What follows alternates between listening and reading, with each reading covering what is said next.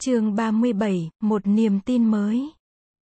Nửa tháng sau, vua Sudodana thỉnh bụt tới thọ trai trong hoàng cung, để vua và hoàng gia lại có cơ duyên được nghe bụt thuyết pháp.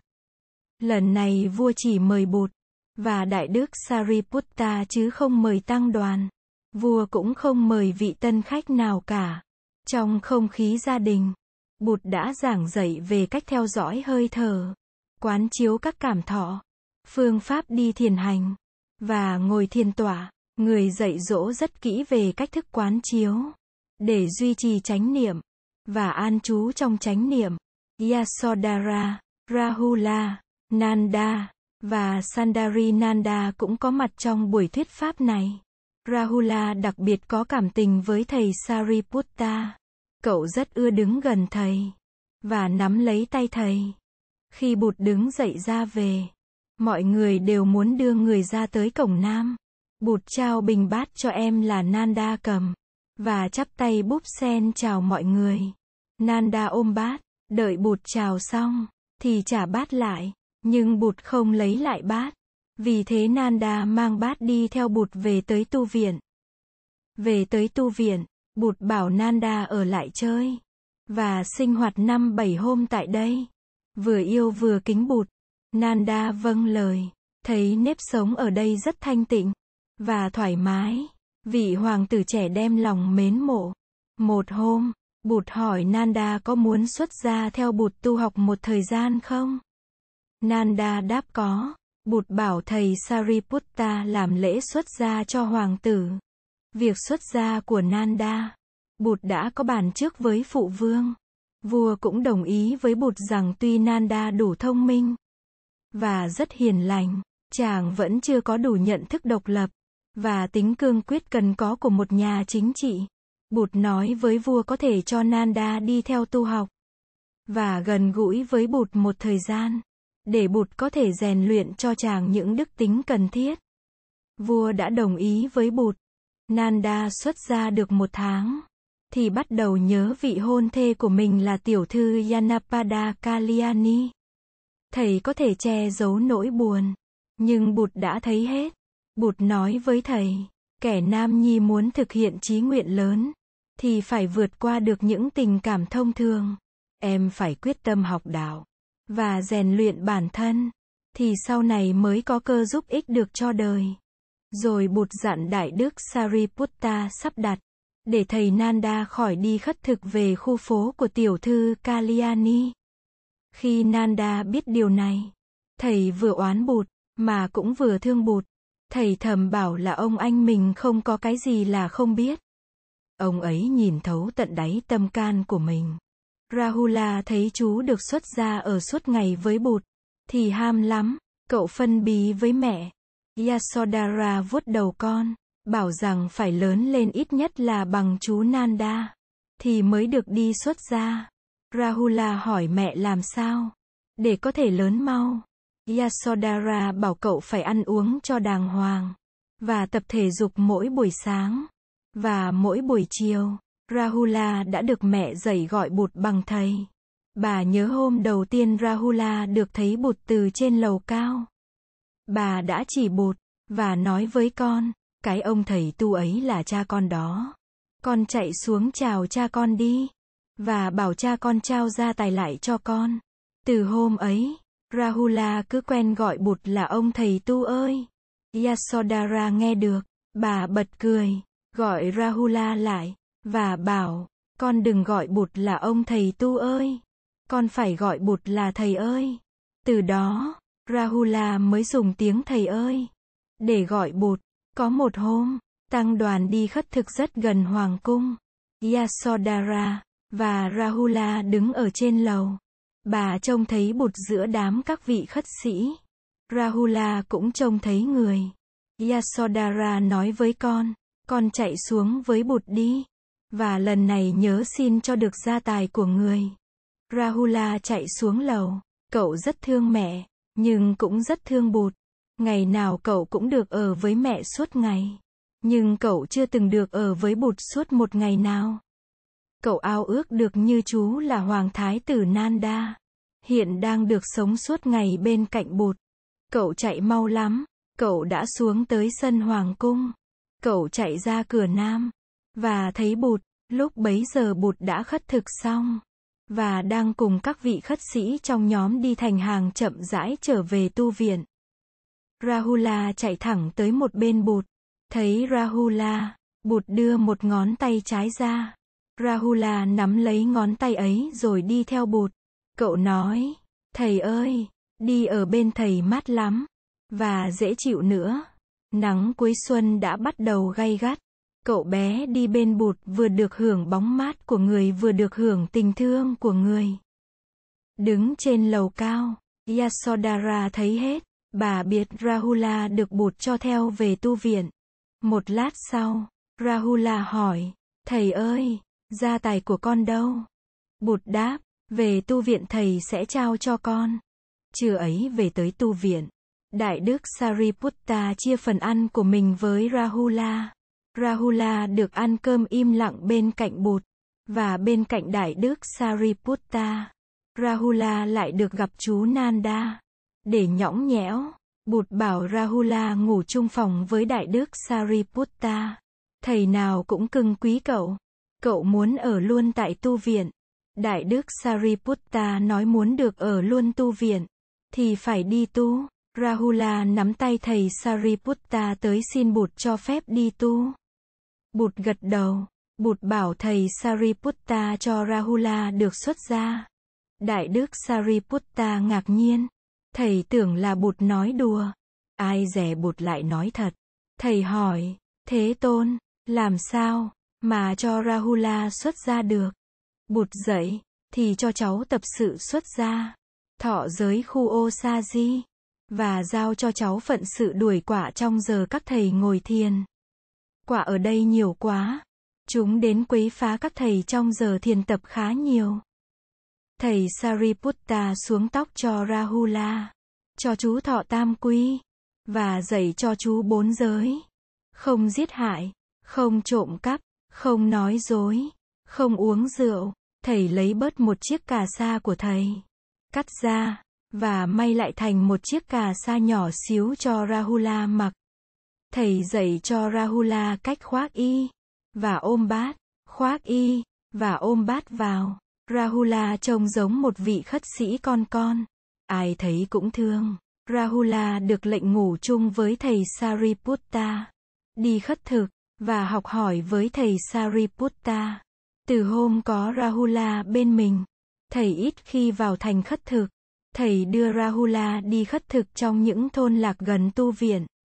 Theo phép người xuất gia, ai cũng chỉ được ăn mỗi ngày một bữa trước khi giờ ngọ chấm dứt. Nhưng Rahula còn nhỏ quá, sợ chú tiểu mất sức. Thầy Sariputta cho phép chú được ăn một lần nữa vào buổi chiều. Các vị thí chủ thường nhớ mang sữa và thức ăn để dành cho chú. Tin Rahula đã được cạo đầu mặc áo cà sa làm chú tiểu đã vào tới trong cung điện. Vua Sudodana buồn lắm, từ ngày Rahula đi với bụt về tu viện. Ông nội, bà nội, và mẹ chú nhớ chú lắm. Họ tưởng chú đi chơi vài hôm rồi về. Ai ngờ chú lại ở trong tu viện. Và trở thành chú tiểu. Ông bà nội của Rahula không có cháu. Để cương rất lấy làm buồn khổ. Nhưng Yasodhara, thì buồn vui lẫn lộn. Tuy nhớ con quay quát, nhưng mỗi khi nghĩ đến con đang được gần gũi bụt, bà cũng thấy ấm áp trong lòng. Bảy năm nay cậu bé đã thiếu cha. Một buổi chiều, vua truyền lấy xe cho ngài về tu viện. Hoàng hậu Gotami, và bà Yasodhara cũng được đi với ngài. Vua được bụt ra đón tiếp.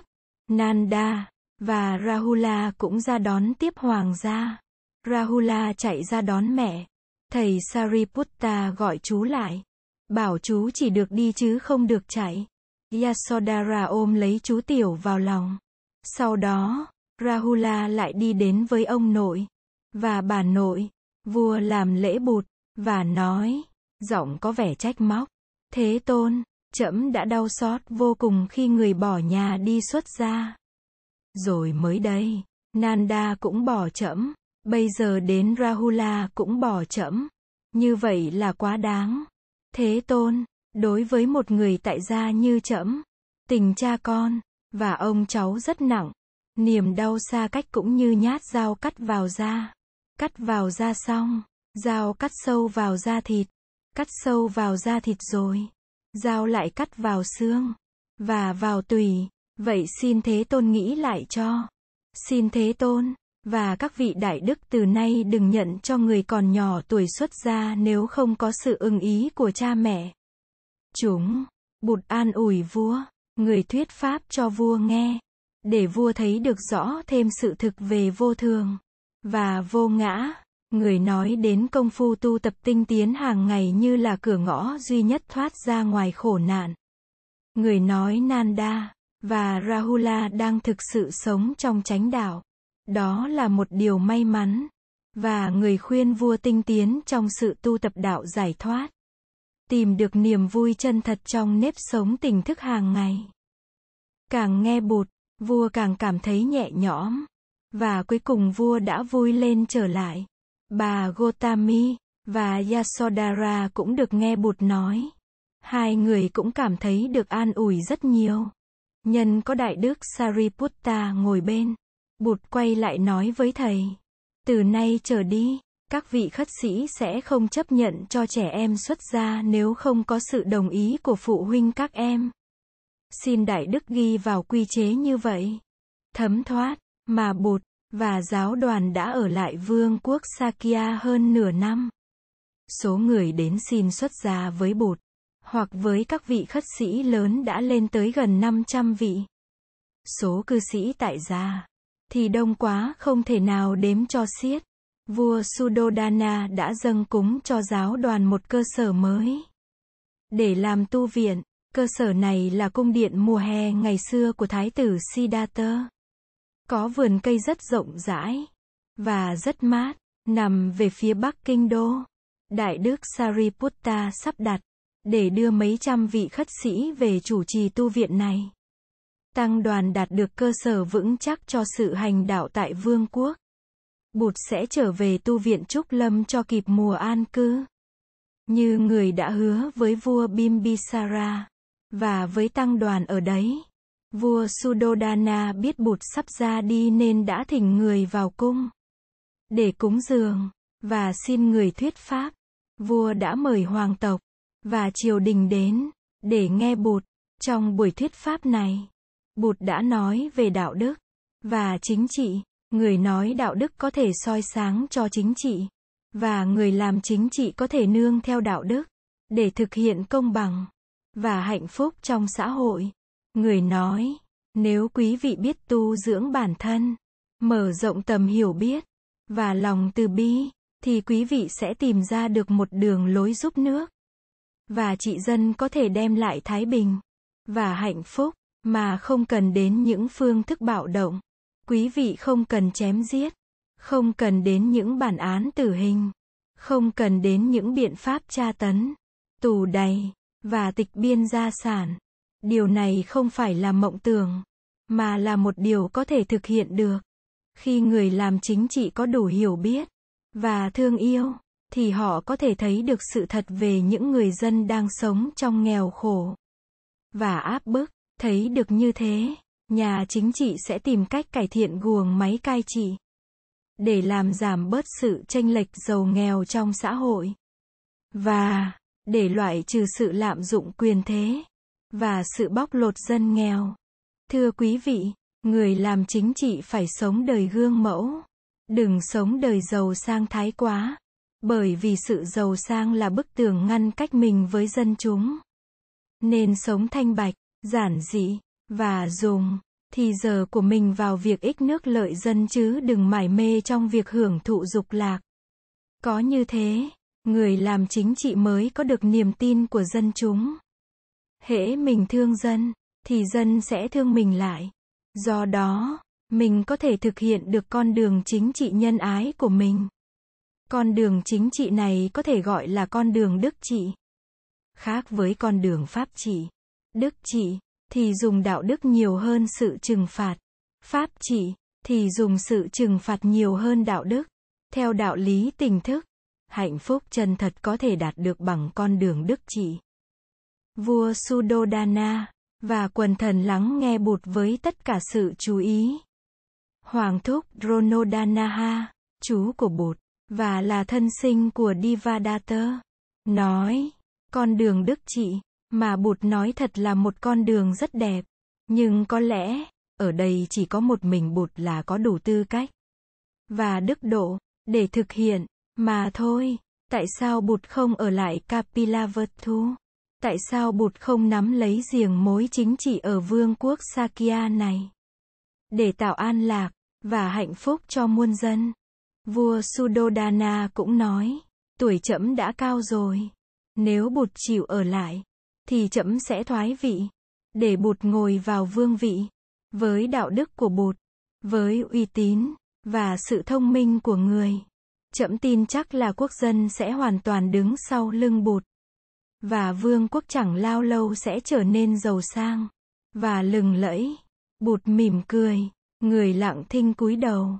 Cuối cùng nhìn vua, bụt nói, phụ vương, con không còn là người của một gia đình, của một dòng họ hay của một vương quốc nữa. Bây giờ đây gia đình của con là nhân loại. Nhà cửa của con là trời đất. Và địa vị của con là một ông thầy tu sống nhờ vào hạt cơm bố thí của mọi người. Con đường mà con đã chọn là con đường của người đạo sĩ chứ không phải là con đường của nhà chính trị. Con nghĩ là con sẽ phụng sự cho nhân loại được bền bỉ hơn với tư cách của một người tu. Hoàng hậu Gotami và Yasodhara không tiện phát biểu trong một cử tọa như cử tọa hôm nay. Nhưng cả hai đều cảm động gần rơi lệ khi nghe Bụt nói. Hai người đều thấy Bụt nói đúng. Bụt tiếp tục thuyết giảng cho vua và cho mọi người nghe về năm giới và cách tổ chức hành trì năm giới trong khung cảnh gia đình và trong xã hội. Người nói năm giới có thể được xem như là những nguyên tắc sống có thể đem lại hạnh phúc trong gia đình và hòa bình trong xã hội. Người giảng cặn kẽ về từng giới một. Cuối cùng người nói, muốn có đoàn kết toàn dân, một niềm tin cần được tạo dựng.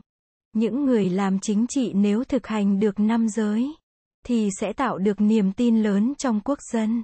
Với niềm tin ấy không có công trình gì mà không xây dựng được. Niềm tin ấy có thể bảo đảm được hòa bình, hạnh phúc và công bằng xã hội trong vương quốc. Nếp sống tình thức là nền đạo lý mà chúng ta đang cần đến như một đường lối và một niềm tin. Giáo lý truyền thống Bà La Môn không chứa đựng được đức tự tin và không bảo đảm được quyền bình đẳng giữa mọi con người. Ta hãy dùng đạo lý tỉnh thức như một niềm tin mới. Bụt cho biết người sắp lên đường trở về vương quốc Magadha. Nhưng người sẽ còn trở lại Kapilavatthu. Vua, triều thần, và hoàng tộc rất vui khi nghe người nói như vậy.